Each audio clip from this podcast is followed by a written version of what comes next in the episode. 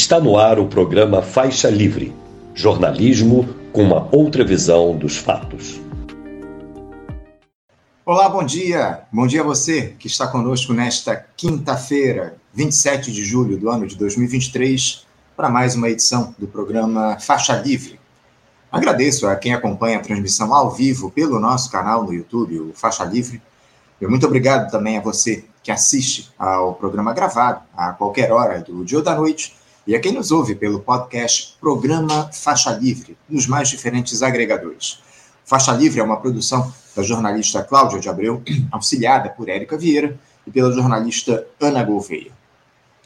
A conjuntura da política nacional e internacional aí trouxeram algumas novidades no dia de ontem para nós. Aqui no Brasil, por exemplo, foi confirmado pelo ministro das Comunicações o nome, aliás, o ministro das Comunicações, Paulo Pimenta, né? O nome lá do economista Márcio Postman, conversa aqui conosco, eventualmente no Faixa Livre, para presidir o Instituto Brasileiro de Geografia e Estatística, o IBGE.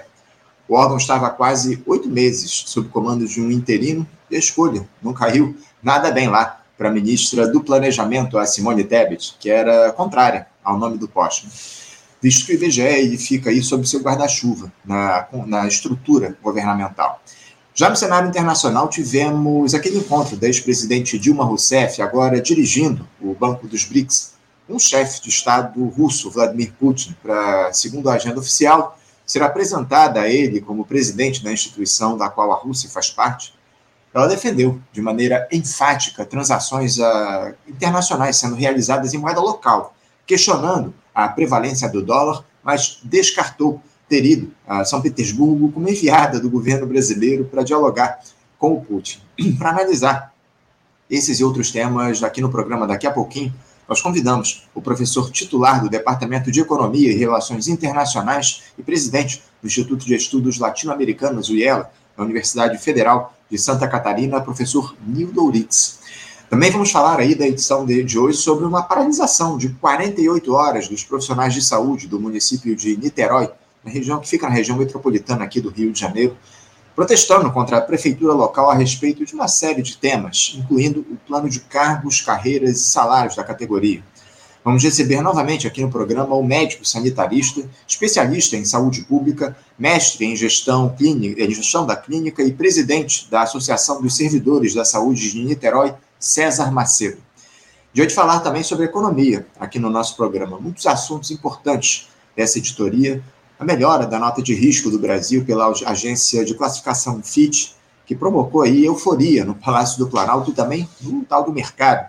O dólar caiu ao menor patamar desde abril do ano passado, algo que também teve influência do, é, em relação aos juros já dos Estados Unidos, a decisão dos Estados Unidos lá de reduzir, de elevar a taxa de juros Vamos analisar essa taxação do mercado de apostas aqui no Brasil a partir de uma medida provisória editada pelo presidente Lula, como é que ela afeta as nossas finanças, recebendo o economista e professor da Fundação Getúlio Vargas, a FGV, Nelson Marconi.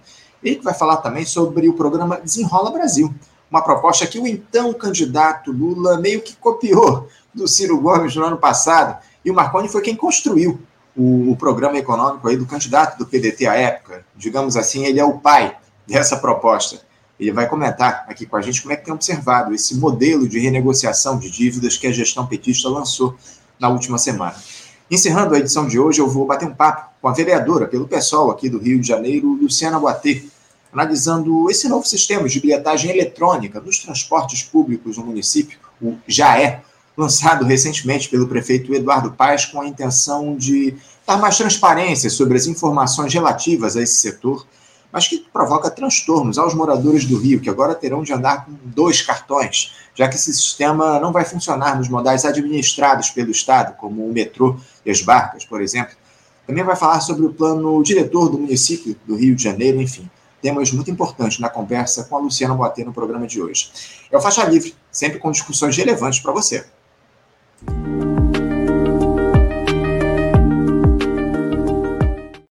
E sem perder tempo, eu vou saudar aqui do outro lado da tela o nosso primeiro entrevistado. Eu me refiro ao professor titular do Departamento de Economia e Relações Internacionais e presidente do Instituto de Estudos Latino-Americanos, o IELA, da Universidade Federal de Santa Catarina, Nildo Urix. Professor Nilorix, bom dia. Perfeitamente bem, Anderson. Bom dia a você, a toda a nossa equipe aí do Faixa e aos ouvintes, né? Um grande abraço, prazer estar aqui com você novamente. Prazer é nosso, Nildo. O imperialismo aí querendo te derrubar, né? há coisas piores, há coisas piores dentro do país a despeito da força do imperialismo. Nildo, eu quero te agradecer muito a tua participação aqui no nosso programa. Muito obrigado por você mais uma vez, mais uma vez atender aqui ao nosso convite. Eu tenho temas muito diversos aí para tratar contigo na edição de hoje, porque a gente vai caminhando, Nildo, para completar aí sete meses desde que o Brasil se viu livre do Bolsonaro na presidência da República, um período onde se confirmou aquela suspeita que a gente tinha aí de que teríamos um governo democrático, mas pautado pelos interesses do setor financeiro, mantendo o teto de gastos em, uma em outras bases, uma reforma tributária aí onde o mais importante fica para depois, sem a garantia de mudanças profundas na cobrança de impostos sobre renda e patrimônio, com uma aliança que se pretende cada vez mais ampla no sentido de isolar o bolsonarismo, atraindo o centrão para o executivo. Hildo, a gente tem conversado muito aqui, todo mês, inclusive, no programa, analisando essas ações do governo. E por mais que não haja surpresas em relação ao caráter conciliatório, eu queria saber de você como é que o Lula tem saído em relação ao que ele prometeu em campanha. A gestão do Lula até aqui tem deixado a desejar em relação justamente a isso, as promessas que foram feitas lá no período eleitoral? Bem, Anderson, as, as, as promessas, eu assinalei aqui várias vezes, né, e, e escrevi, tenho vários depoimentos aí sobre o, o caráter absolutamente superficial da campanha. A campanha não tocou em nenhum ponto central. Se você observar as peças de campanha do Lula, da chapa petucana, né, Lula-Alckmin, e ela mais pretendia ocultar do que dizer. E foi uma campanha baseada somente o, o eixo era duplo. Voltar a um tempo em que supostamente éramos felizes, que é parte da ideologia e do cinismo petista, e, de outro lado, é, exorcizar o que eles chamam de neofascismo. Né? Você sabe que eu não compartilho com nenhuma das duas hipóteses, portanto, o governo, para mim, não tem nenhuma surpresa.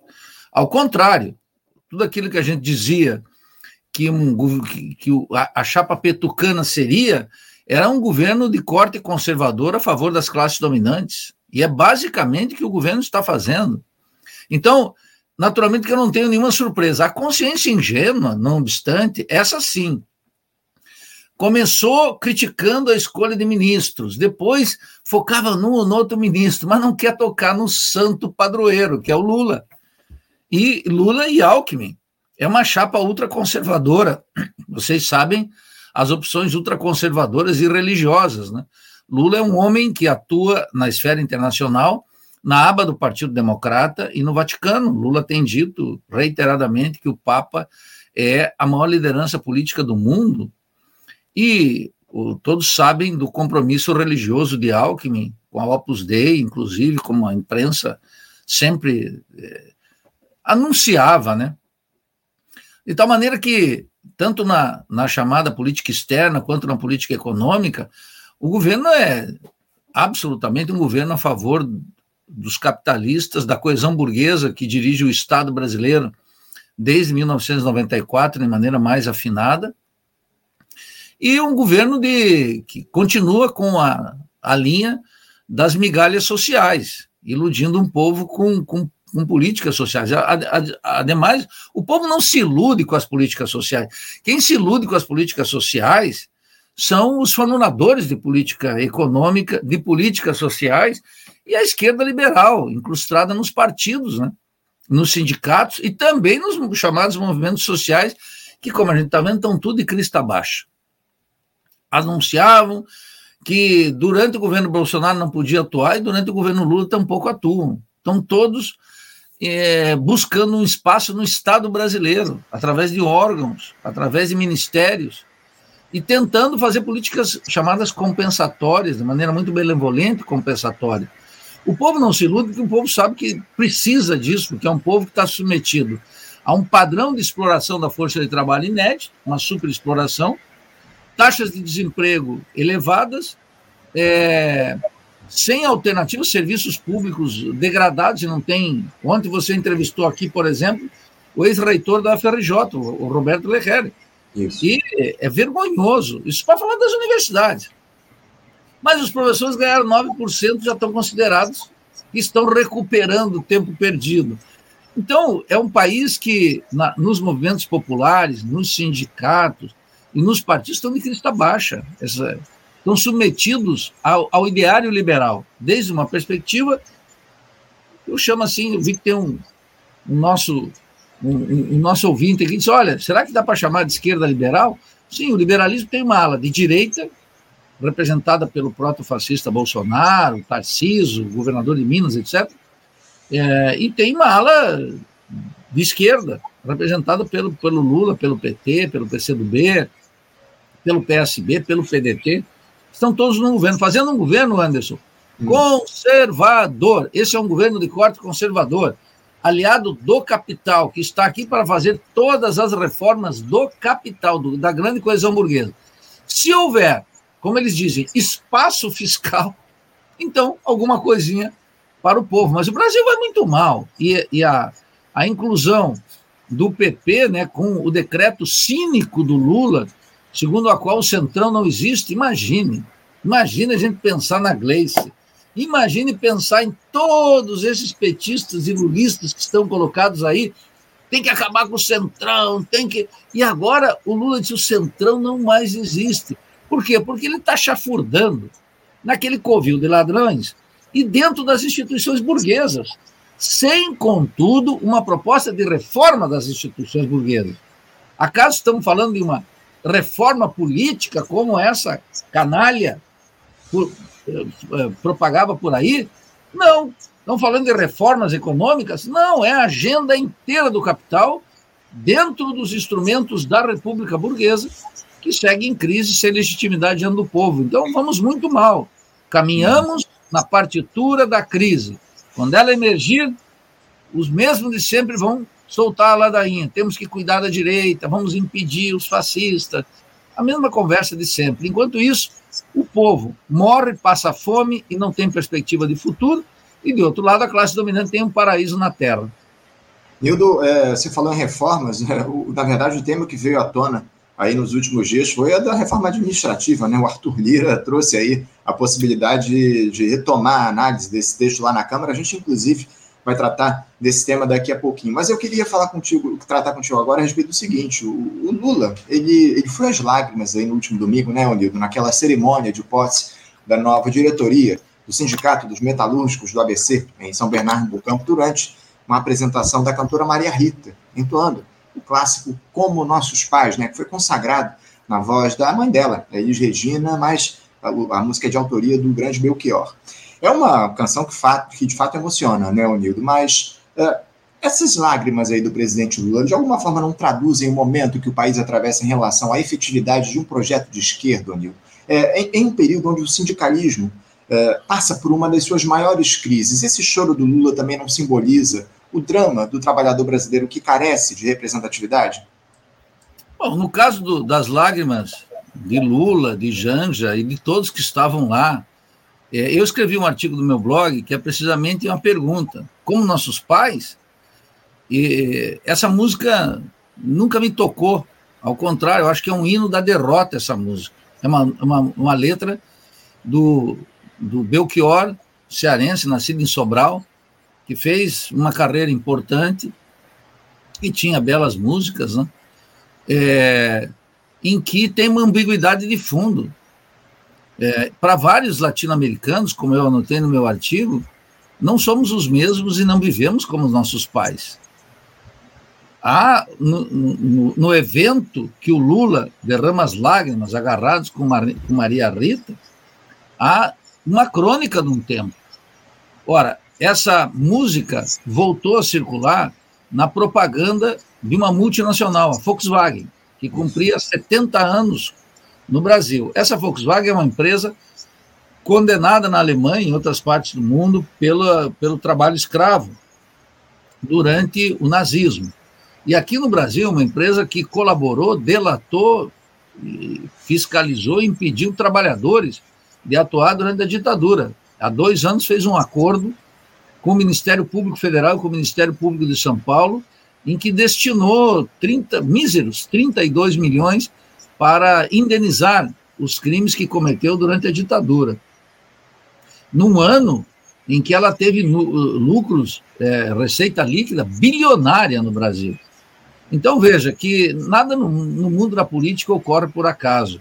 Maria Rita, que estava lançando o um novo modelo da Kombi, junto com uma montagem onde mãe e filha se reconciliam, né? É, na melancólica frase ainda somos os mesmos e vivemos como os nossos pais, apesar de termos feito tudo que fizemos, é, é a submissão completa do trabalho ao capital. Essa é a crônica daquela reunião.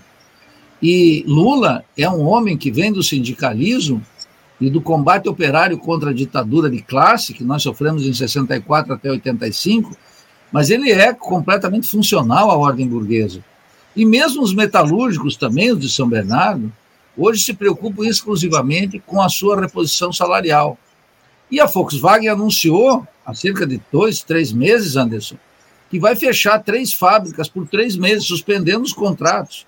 Uhum. De tal maneira que é uma bofetada na cara desse governo que supõe que pode reeditar entre nós um programa de carros populares para turbinar o mercado interno quando a renda, o desemprego, né, a renda é baixa, o desemprego é elevado e, sobretudo, a superexploração, que uma sociologia do trabalho muito rebaixada, um jornalismo servil, chama de precarização. Mas são milhões de trabalhadores, milhões. Ora, hoje na da população economicamente ativa, mais de 80% ganha até dois salários mínimos. E é verdadeiramente um massacre aos trabalhadores. O governo não toma nenhuma medida. De tal maneira que as lágrimas de Lula fazem parte dessa chantagem no Brasil. E, e eu estava pensando, Anderson, cá entre hum. nós só, veja que tem uma coisa aqui no Brasil que a política, ela, se ela não arrancar lágrimas e não puxar uma emoçãozinha barata, destinada a iludir o público, parece que não tem eficácia. Então, vai desde propaganda de multinacional a ato político, tem que resgatar uma certa emoção, que é uma emoção vulgar, uma emoção que não toca nas dores de milhões de trabalhadores e da dor que o país não encontra um tradutor. O último que tentou fazer uma tradução do, do Brasil, do desastre do Brasil, foi o proto-fascista Bolsonaro, de maneira oportunista e pela direita. Percebe? Então nós continuamos desarmados. E tem esse negócio de, de das lágrimas, né? Eu lembro sempre do Tchê. Ai que ser duro sem perder a ternura jamais. Porém, não há que fazer essa emoçãozinha sem vergonha, degradada, essa de, de, de, Instagram, de Facebook, e aquilo que a gente viu naquele ato, né, que foi um ato sem política nenhuma no sindicato. O, o, o a propósito, Anderson, o discurso do Lula no, no, no, no, chamado mítico sindicato de São Bernardo, de Adema, etc. Tal, é um discurso para lá de alienante, um discurso que não monta um horizonte utópico do socialismo, da revolução, mas nem de um novo Brasil, nem de nada. É um discurso que vai lá para apaziguar os trabalhadores. Então eu fiquei muito preocupado com aquilo, é uma preocupação constante, porque o sindicalismo está submetido a uma razão de Estado, em nome de uma razão de partido. É isso. Nildo, uh, falando agora de institucionalidade, uh, porque, o, como eu citei aqui anteriormente, o presidente da Câmara lá, o senhor Arthur Lira, reafirmou recentemente, num evento do Grupo LID lá em São Paulo, que quer desenterrar o texto da reforma administrativa que está parada desde o ano passado na Câmara dos Deputados para votar em plenário, um tema que, inclusive, a gente já discutiu muito aqui no Faixa Livre ataca de morte aí o serviço público no país. Ele, inclusive, pediu mobilização da sociedade para que o assunto seja discutido, que esse deve ser o próximo movimento do Congresso, enfim. O líder do PT na Câmara, o deputado José Guimarães, que anda muito em carne com Lira, diga-se de passagem, respondeu dizendo que essa não é a hora de se votar a matéria. Como eu citei aqui, o, o Nildo, o governo quer atrair o, o Centrão para a base aliada. Você acredita nessa possibilidade de funcionalismo, Nildo, ser utilizado como moeda de troca, digamos assim, por essa gestão, com a reforma administrativa sendo analisada no Congresso, Você acha que o Lula daria esse passo em falso em troca da tal da governabilidade, não fazendo força para barrar a reforma, entregando o serviço público do país de vez aos neoliberais e, consequentemente, perdendo o apoio desses servidores? Não, ele não vai entregar nada, ele não vai entregar nada aos neoliberais, porque ele próprio é o chefe dos liberais do Brasil. É, essa é a questão. Aqui nessa trama, dois elementos fundamentais, Anderson. Primeiro, o governo conservador, liberal, de Petucano, Lula-Alckmin, é um governo que, sem dúvida alguma, necessariamente vai cada vez mais para a direita. Esse é o ponto. Só uma esquerdinha liberal dentro dos partidos, no PSOL, no PT, no PDT, supõe que pode ter uma composição com as bases, com os movimentos sociais, com a sociedade civil. Isso acabou já há muito tempo. Isso é autoilusão quando não é cinismo. Então, veja, esse governo vai sempre mais à direita. Sempre, necessariamente, porque, como não tem um projeto alternativo de refundar a República, digamos assim, nenhum, eu não estou falando de revolução social. Tem uns apressadinhos que dizem cinicamente, mas Nildo, o Lula não prometeu revolução. Eu sei que não, mas não me interessa. O Lula está prometendo a renovação da República Burguesa em crise? Não. Está prometendo uma reforma das instituições? Não. Ele está administrando de acordo com os interesses da coesão burguesa dentro de um sistema político completamente apodrecido. As energias contra esse sistema, o repúdio esse sistema vai emergir em qualquer momento e vai ser colocado no colo desse governo conservador que não merece simpatia, reconhecimento e apoio do povo. Então, esse é o primeiro problema. Portanto, a iniciativa do Lira ela está completamente de acordo e no contexto de que o Lula desprestigia o presidencialismo. O Lula continua na toada do presidencialismo de coalizão, que alguns chamam de semi-parlamentarismo que está na prática sendo desenvolvido, na forma aparentemente anacrônica, anômala do, do Lira. Mas o Lira está perfeitamente de acordo com as. Veja os sucessivos elogios de Haddad, tanto a Lira quanto a Pacheco. Acaso há um conflito entre os poderes? Não. Acaso o Lula é capaz de dizer: olha, eu sou o presidente da República, nas prerrogativas presidenciais, quero deixar claro que não haverá reforma administrativa, que significa uma coisa muito concreta: arroxo sobre o funcionalismo público, perda de direitos, limitação, voltar aquele plano canalha que Bresser Pereira anunciou lá com Fernando Henrique Cardoso das carreiras de Estado. Aquela conversa que nós já, já tivemos, que nós já conhecemos.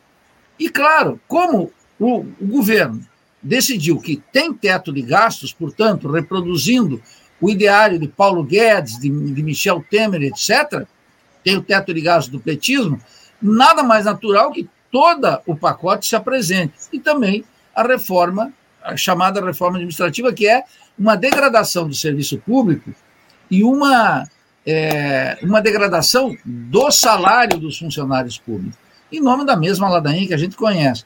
De tal maneira que eu não tenho dúvida nenhuma, o Lula, não vamos esquecer, meus ouvintes, que o Lula, lá no primeiro governo, ele fez uma reforma da Previdência contra nós. Quem é que fez a reforma da Previdência? Acaso foi Fernando Henrique Cardoso? Não.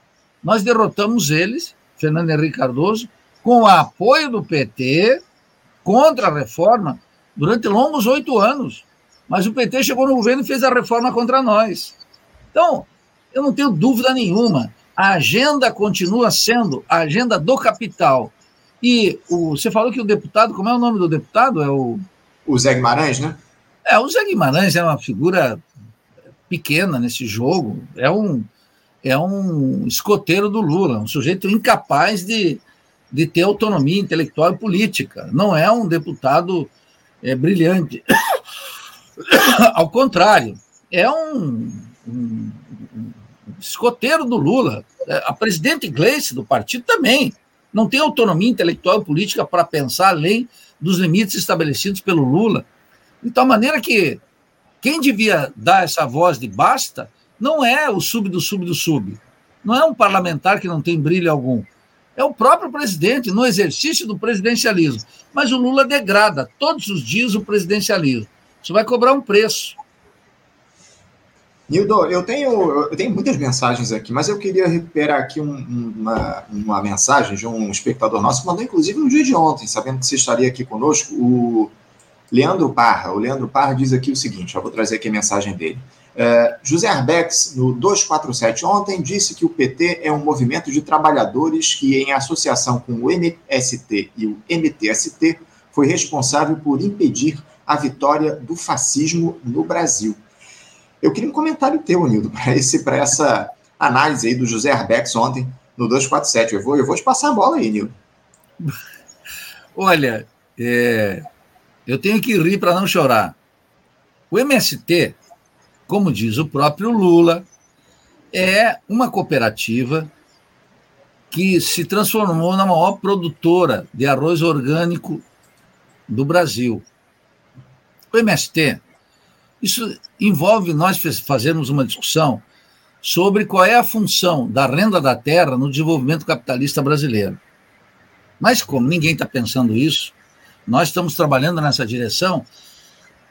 O tema da reforma agrária e agora da agricultura é, familiar, e também diz que eles estão fazendo aí uma transição ecológica, um certo ecologismo muito funcional à ordem burguesa, o MST ainda mantém alguma, algum vício do, do passado. Bom, quanto ao MTST, simplesmente desapareceu da cena política. Dizer que é, eles foram responsáveis, junto com o PT, por impedir o fascismo no Brasil, eu disse centenas de vezes aqui, Anderson, não existe fascismo no Brasil. Essa gente ou é analfabeta do ponto de vista teórico, ou é oportunismo político. Como é que tem fascismo no Brasil? A existência de uma direita e de um presidente proto-fascista, lacaio dos Estados Unidos como Bolsonaro, e completamente servil às classes dominantes e tributário da ditadura militar, não transforma a realidade brasileira numa proposta fascista. Acaso nós estamos vendo uma proposta fascista? Mas isso é a arte de iludir do petismo. O petismo perdeu, entre outras coisas, ele está acompanhado não só de uma grande dose de cinismo, os seus intelectuais, os seus acadêmicos, etc., mas como uma incapacidade de analisar a realidade objetiva. Porque se alguém me apresentar aqui algum dado do fascismo está em marcha no Brasil, você, é, eu, eu me renderia, porque eu sei que o fascismo não me trataria bem, a começar por aí. Esse é o, o primeiro aspecto. Então não há nenhuma determinação fascista no Brasil. Isso é um discurso do cretinismo parlamentar. E segundo, nós teríamos que ver qual foi o milagre que o PT, levando a sério o ponto de vista do Arbex, que não é efetivamente, senão alguém cativo de suas próprias ilusões e incapaz de analisar objetivamente a realidade brasileira. Levando a sério, eu ficaria pensando bem: acaso a vitória de Lula levou a derrota do fascismo? Ora, isso aí não dá para conversar nem em boteco de bar. Isso não é sério. Não é isso. O MTST e o MST barraram com o PT, ora, eles fizeram um movimento eleitoral, não há um antecedente na América Latina e no mundo e que uma vitória eleitoral é, derrotou ditaduras ou fascismo, tanto na Alemanha, na Itália, onde você quiser, os governos de direita, isso não. O, quando o fascismo corresponde a uma necessidade orgânica dos capitalistas e do capital em geral numa determinada crise. Demanda um conjunto de exigências que são absolutamente inexistentes no Brasil. Isso é uma, uma quinquilharia, nem chamaria de uma ideologia, uma quinquilharia destinada a manter cargos, a manter espaços no Estado e manter mandatos. É verdadeiramente espantoso que coisas sérias como fascismo, neofascismo, seja lá o que for isso, seja tratado com tanta vulgaridade. Nildo, é, eu queria trazer aqui uma outra análise, é, porque essa semana eu li uma avaliação do jornalista Chico Alves, no site UOL, onde ele dizia que o Jair Bolsonaro ele vai seguir em alta no PL, no Partido Liberal, se continuar rendendo dinheiro e votos ao partido. Evidentemente que não há muitas dúvidas a respeito da veracidade dessa afirmação. Mas aí ela acaba levantando uma questão, Nildo, na qual eu gostaria de ouvir a tua análise. É, por que, que no Brasil, Nildo, a política institucional passou a ter como fim o acúmulo de verbas e a reprodução de mandatos? Para que, que serve a política ou para que deveria servir a política em um país da periferia do capitalismo como o Brasil, Nildo? Bem, é, essa é a norma do liberalismo. Né? O que é o liberalismo, senão a representação parlamentar, a chamada imprensa livre, que são os monopólios, os tribunais independentes, os poderes, as eleições periódicas. Isso é uma concepção de um país liberal. Agora você agrega algo que é explosivo. Na periferia capitalista, a forma política que nós temos aqui, o regime político, ele não reproduz a ideologia de uma república burguesa idealizada. Nós temos que ver que lá na França, a república burguesa nasceu sob estado de sítio. No Brasil também, com, com Deodoro, né?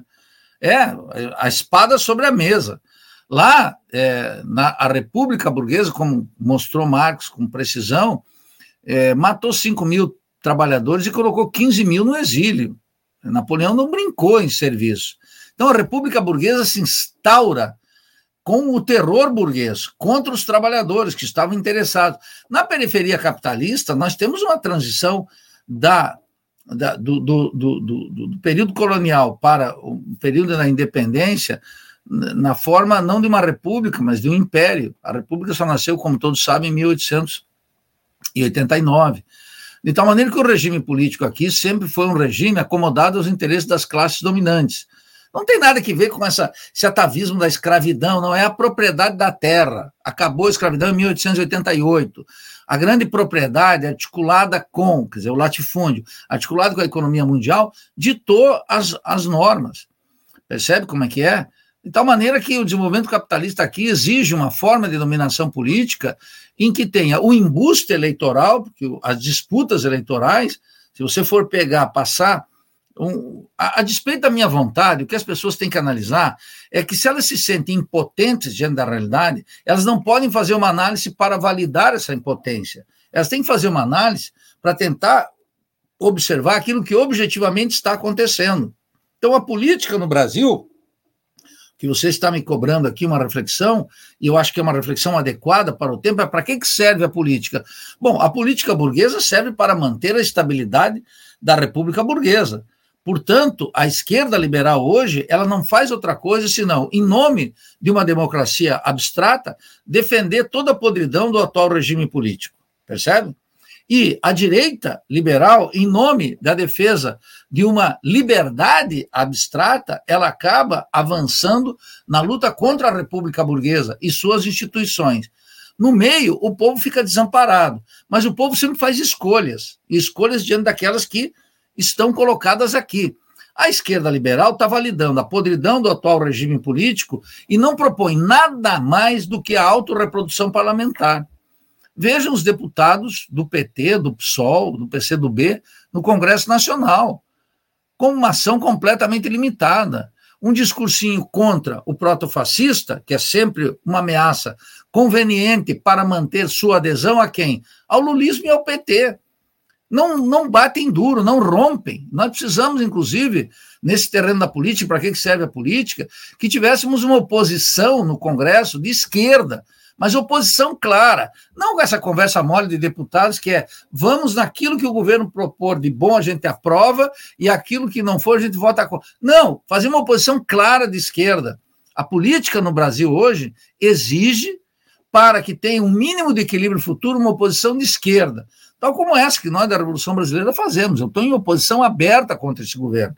E não me confundo em nada com essa direita, ao contrário, essa direita sabe que não reproduz um, um, uma vírgula dos meus discursos, porque ela sabe que se é ruim para o Lula, é pior para ela.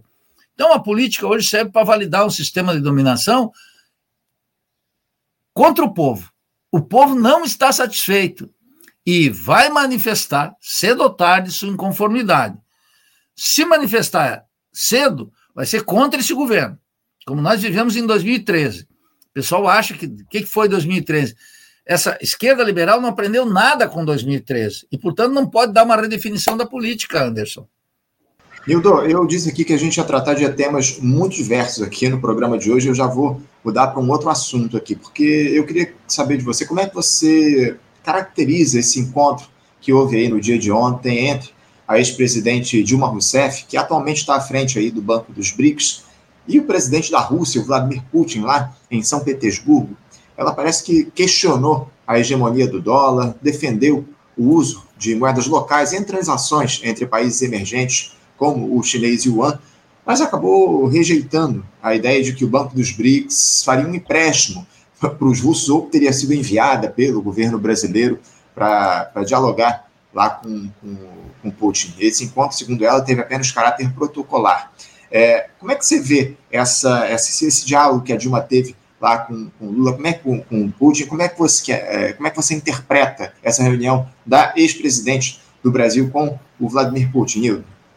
Olha, eu acho que como peça, como peça publicitária de questionamento retórico do dólar e da hegemonia dos Estados Unidos, cumpre uma função alienante. Não é isso que vai fazer. Quem é que pode?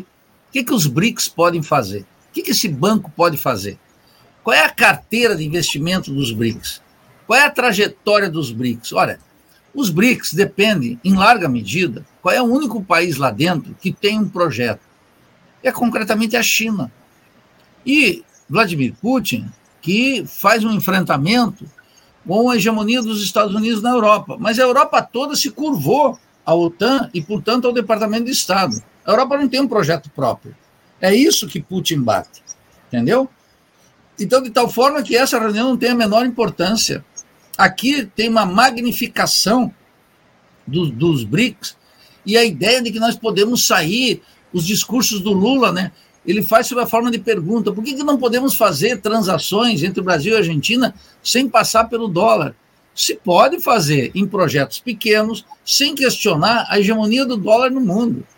Não serão os países da periferia completamente submetidos à hegemonia estadunidense que poderá fazê-lo, caminhar nessa direção. Um outro projetinho pode dar certo, mas sem impacto para tirar o país da condição de um país periférico. O único país que pode fazer isso, caminhar nessa direção, de acordo com seus interesses nacionais, é a China. Fora da China, quem vai fazer isso? Não tem como fazê-lo. Então as pessoas têm que parar de alimentar ilusões. Eu vejo que se dá uma importância aqui, sobretudo em círculos acadêmicos, do que a importância do BRICS, a importância da Dilma lá, mas isso é um jogo muito pequeno. Eu queria que eles parassem quando as pessoas elogiam os BRICS, elas têm que parar, em primeiro lugar, e ver qual é a capacidade de munição do banco, qual é a sua carteira de investimento, quantos bilhões tem? 30, 40, 50, 100 bilhões, 200 bilhões, 500 bilhões? Não! Quais são as áreas que eles vão investir? Infraestrutura de acordo com os interesses da China. É basicamente isso. Pode contemplar um interesse comerciais do Brasil, um, um produto de exportação da China, dos, da, da, da Rússia ou, é, ou do Brasil, mas essencialmente é, é minúsculo. A, a dança dos, do dólar no mundo é de trilhões. A dívida de empresas, governos, etc., em dólar é de trilhões. E os investimentos dos Estados Unidos no mundo, das suas multinacionais, são igualmente de trilhões. Então, um banco que é uma boa ideia, falta muito para se concretizar e precisa, no caso do Brasil, a presidência do Brasil, como Lula fala, nós vamos estar na presidência do G20, tudo isso precisa ter um projeto aqui dentro do país, fora da economia política do rentismo. Como o Lula se aprofunda cada dia mais com determinação e como se fosse virtude na economia política do rentismo, ele não rompe, ao contrário, ele acelera nessa direção, o Brasil é um mero exportador de produtos agrícolas e minerais. As ações industrializantes do ministro e vice-presidente Alckmin são verdadeiramente espantosas para um aluno de segundo ano de economia. É uma vergonha. Eles deviam corar quando falam disso. Os keynesianos estão todos de crista baixa, quando não são cínicos abertos, apologéticos, sem medidas concretas. Então, quando eu olho isso, o que, que o Brasil vai fazer nos BRICS? Nada, porque aqui dentro não tem um processo de transformação. E por que, que a China influencia nos BRICS? Porque a China tem um projeto, não só de nação, determinado pelo Partido Comunista Chinês, uma, uma, uma busca de uma hegemonia mundial. O Brasil é um, quase um pária na capacidade de mover o mundo. Atua com a política externa na agenda dos Estados Unidos. Direitos humanos, a agenda ecológica que interessa aos países centrais e que paralisa a, a, a nossa luta aqui pela soberania. Veja o entusiasmo do governo com o Fundo Amazonas. Veja, veja 6 bilhões, 7 bilhões, ah, o Japão vai dar mais alguma coisa. Ora, um país soberano devia dizer: nós garantimos com recursos orçamentários o controle e o desenvolvimento da Amazônia. Nem isso o Brasil faz. Então, foi uma reunião protocolar, mais importante para o Putin do que para Dilma. Nildo, é, eu, eu tenho muitos questionamentos aqui dos nossos espectadores, muitas perguntas aqui para você. Eu vou. Você acabou nessa tua última resposta é, respondendo aqui uma das perguntas do Maurício Mendonça. Ele perguntava aqui a política externa do Brasil, se você acha ela correta. Você, de alguma forma, já tratou disso. E eu queria trazer um outro questionamento aqui, enquanto a gente até aguarda o próximo entrevistado, porque ainda não acessou aqui a nossa live, ó, o meu xará, o Anderson Abreu, ele questiona o seguinte: Nildo, o que é que você acha das privatizações dos presídios. Parece que o governo aí está tentando, está buscando esse projeto, esse, esses PPPs aí em relação aos presídios, né, ao sistema prisional aqui no Brasil. Eu queria que você falasse um pouco a respeito disso, respondendo ao meu xará, o Anderson Abreu. Bem, veja, o, o Anderson, isso são rumores, né? Mas são rumores muito consistentes. E mostra claramente o seguinte, que se a gente observar o sistema carcerário brasileiro, que é um dos maiores do mundo, e quem está preso? Os trabalhadores estão na cadeia. Mais de 40% deles sequer tem processo. Acaso tem alguma medida do Ministério dos Direitos Humanos? Silvio Almeida, o que está fazendo lá em Brasília? Governo Lula, o que está fazendo lá em Brasília? Nada. Nada de substantivo. Nada para enfrentar o drama carcerário brasileiro que condena milhares e centenas de trabalhadores, que são. Nós, devemos estar com mais de um milhão, aí tem que ver os dados do Conselho Nacional de Justiça, mais de um milhão de pessoas presas. Vou repetir, mais de 40% delas sem sequer um processo, presos provisórios que são permanentes. É uma violação sistemática dos direitos humanos que o atual governo não faz absolutamente nada. Faz discursinho lá para emoção, é, emoção das redes digitais. Esse é o dado concreto. Eu não quero mais brincar de política. Quero falar de coisas reais. Isso está acontecendo. Bom, se vão privatizar, se avançar na privatização dos presídios, significa uma cartada para o crime organizado extraordinária. E significa uma renúncia de algo que faz parte da economia política do rentismo. Se vocês observarem os dados do Conselho Nacional de Justiça, a curva de crescimento dessa superpopulação carcerária, vão identificar que ela cresce precisamente com o plano real. E ela cresce de maneira assustadora nos governos petistas. Portanto, a insensibilidade, e eu diria, a cumplicidade de 14 anos de governos petistas com esse massacre, essa violação sistemática do Estado nos direitos humanos colocado no sistema prisional brasileiro, é total, é aberta. E que, se foram cúmplices no passado, eu não vejo nenhuma indicação de que possam romper nessa direção. De resto, a privatização é mais um ponto, se ocorrer, na agenda do capital. É formas de acumulação à custa da miséria, da exploração e do desespero dessa população carcerária, presa por, tal como no, no, na grande obra de Vitor Hugo, Os Miseráveis, uma grande maioria presa porque roubou um pão, ou porque, sem nenhuma esperança, teve que se aventurar no crime. Esse é um drama. Eu não me rendo a esse discurso moralista da direita e mesmo essa impotência da esquerda liberal. Se avançar nessa direção, eu diria que é mais um dado de coerência de um governo conservador. Guildo, é, eu não posso deixar de encerrar aqui o nosso papo sem tratar sobre um lançamento aí que você está fazendo esses dias, né? Eu me refiro ao volume 3 do livro Crítica à Razão Acadêmica, Reflexão sobre a Universidade Contemporânea você organiza em parceria aí com o professor Valdir José Rampinelli, pela editora Insular, o lançamento. Bom, eu acho que o título ele já é autoexplicativo, mas ainda assim eu gostaria que você falasse a respeito dessa obra, Nildo. Quais textos aí vocês trazem nesse volume 3? Aliás, o, o tema academia, como você citou aqui, surgiu aqui ontem no programa com um papo aí, no, com, um papo com o Roberto Lerner, né, editor da UFRJ. Mas como é que, você, o que, é que vocês trazem aí nesse terceiro volume do Crítica à Razão Acadêmica? é, reflexão sobre a universidade contemporânea. Bem, esse é um projeto que, juntamente com o Valdir Rampinelli, que é professor de História aqui do Departamento de História da Federal de Santa Catarina, nós lançamos em 2011. Qual é a história da, da reflexão sobre a universidade? Ora, a universidade hoje está reduzida àquilo que o Roberto Romano, um filósofo de extração católica lá de São Paulo, chamava de uma sopa para os pobres. A universidade não pode ser a sopa dos pobres. Que na versão petista de Renato Janine Ribeiro e de Fernando Haddad é, se transformou numa universidade inclusiva, cuja expressão mais acabada é o sistema de cotas raciais ou sociais.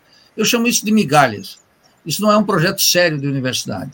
A Universidade Latino-Americana, que eu conheço bem, tanto quanto a brasileira, quer dizer, na Argentina, no Uruguai, no México, em Cuba, não tem vestibular.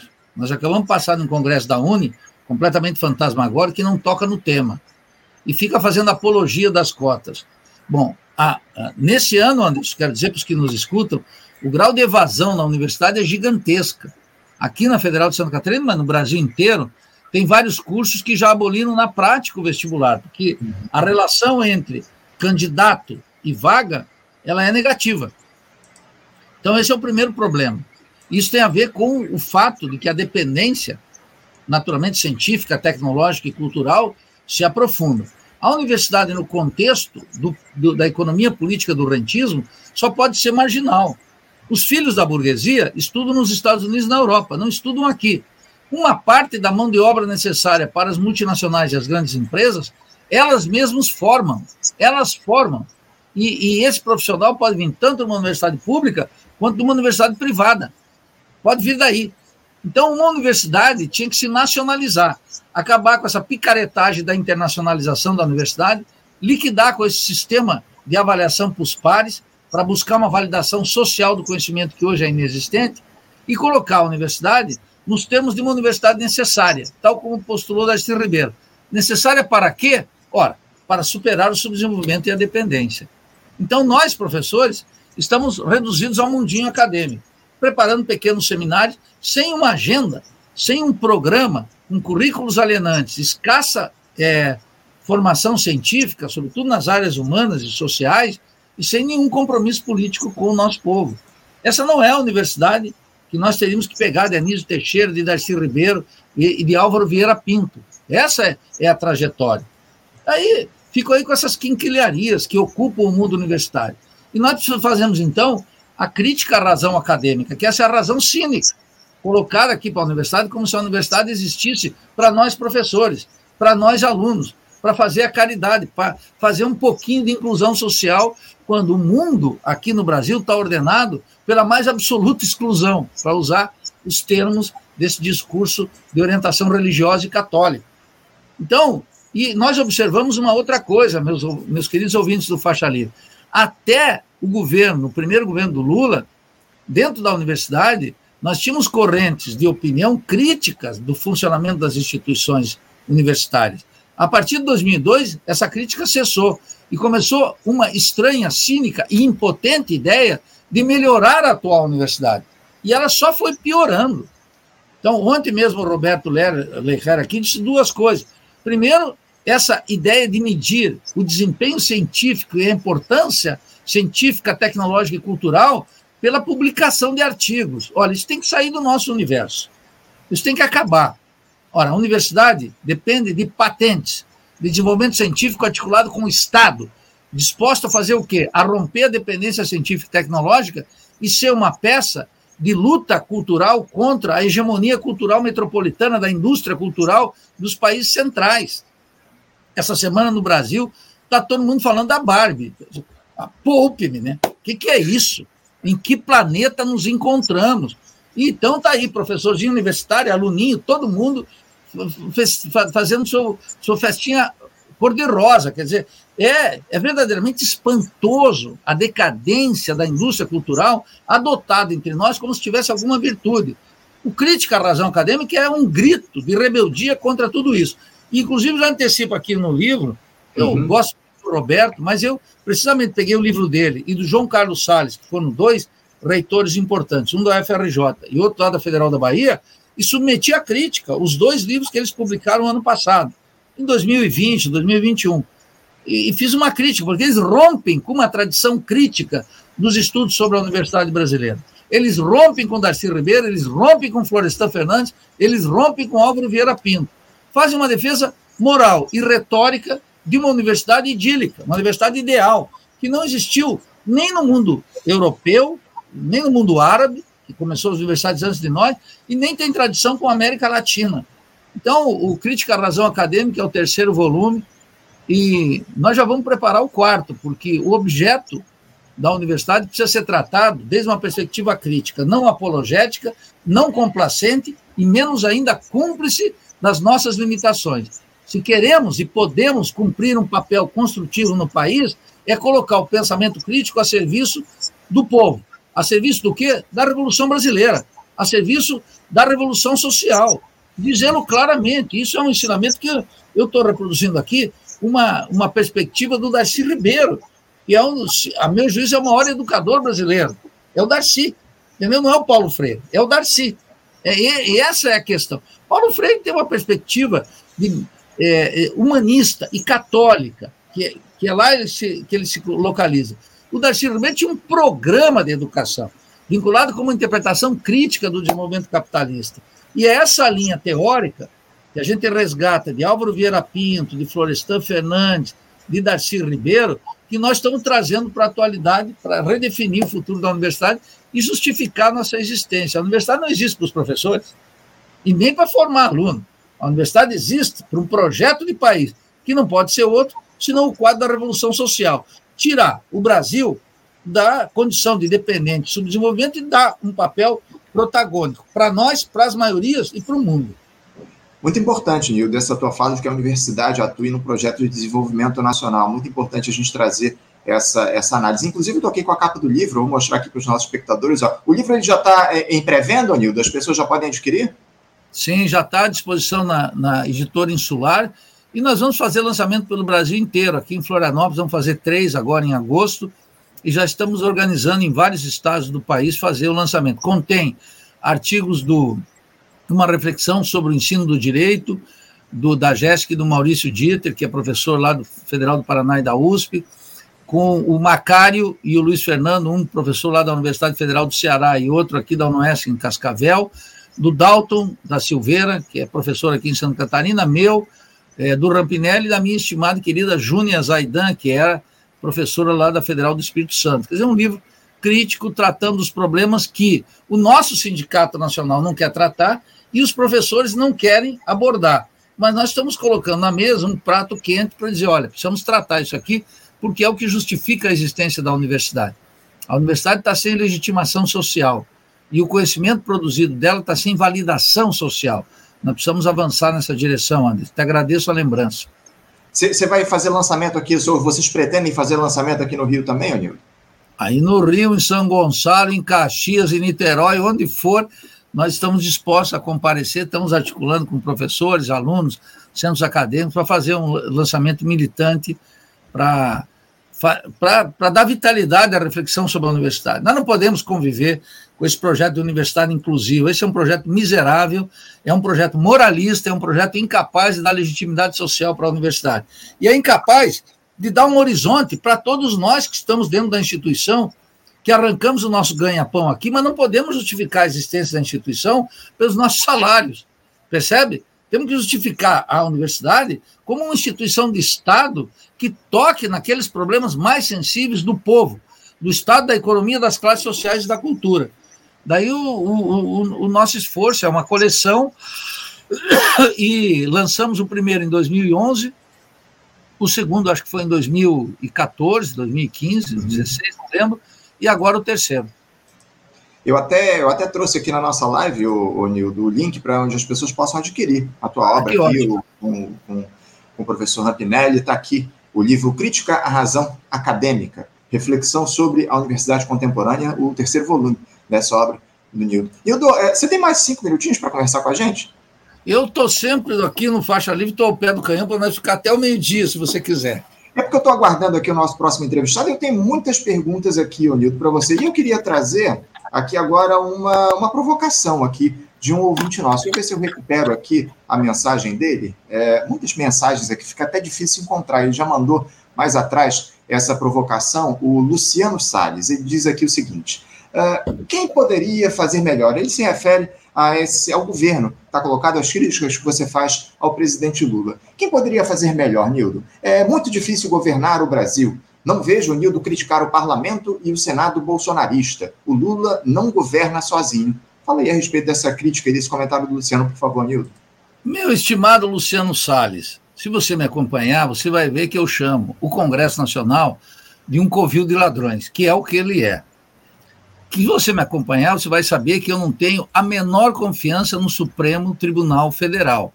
Porque o Supremo Tribunal Federal ajuda a saquear o Estado brasileiro, autorizando privatizações, prendendo e soltando Lula, aliviando para a família Bolsonaro e dando uma espetadinha num no outro deputado de quinta categoria que não tem a menor importância. Você vai saber, Luciano, que eu sou um crítico quanto mais do monopólio dos meios de comunicações. Lula não governa sozinho, é óbvio que não. Mas para não governar sozinho, você deve levar a sério essa tua afirmação e dizer que um presidente tem um recurso extraordinário na tradição brasileira e latino-americana, que é convocar o povo, precisamente para sair da solidão. Quer sair da solidão?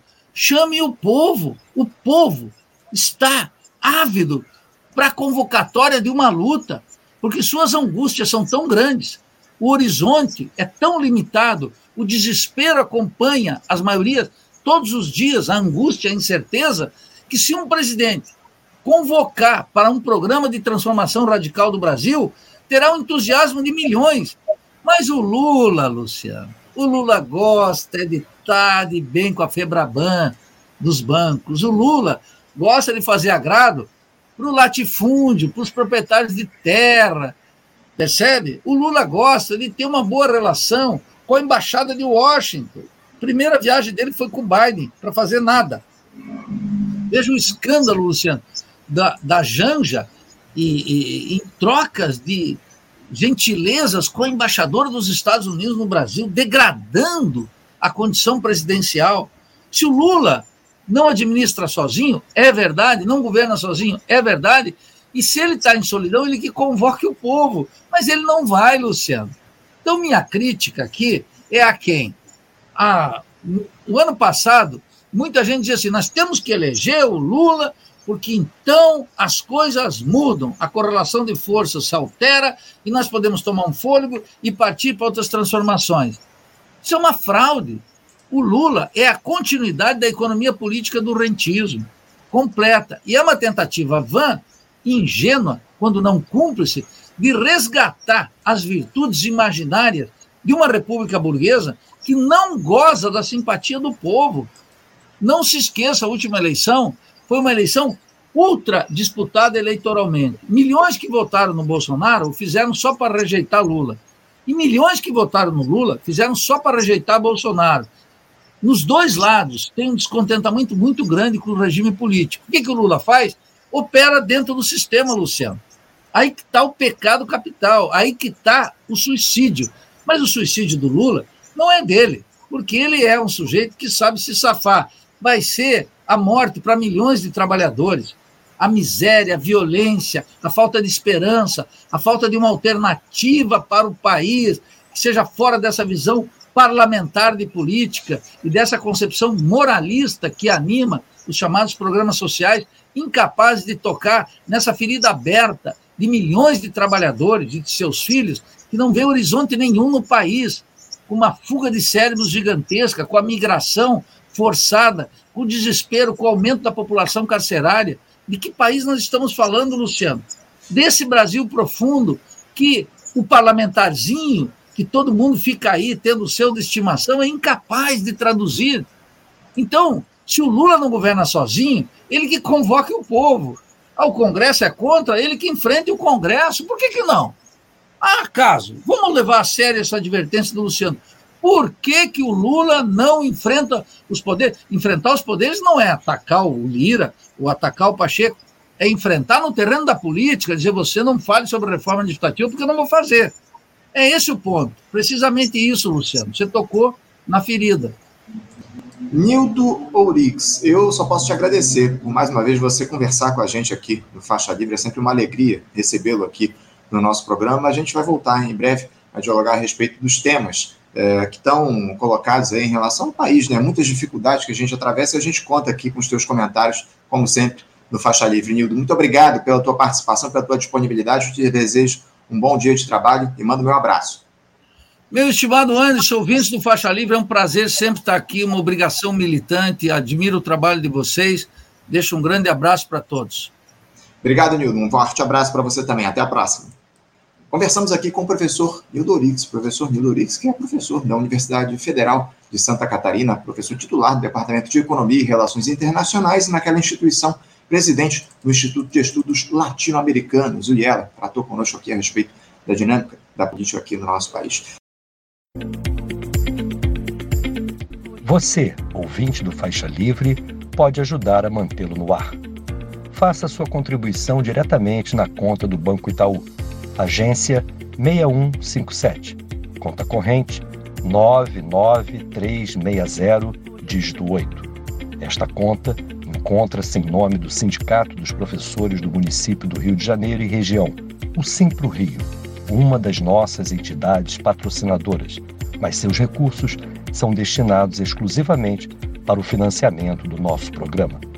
Você pode fazer sua doação de qualquer valor, utilizando também a nossa chave Pix, que é ouvinte@programafaixalivre.com.br. Sua contribuição é fundamental para a manutenção desta trincheira progressista no ar.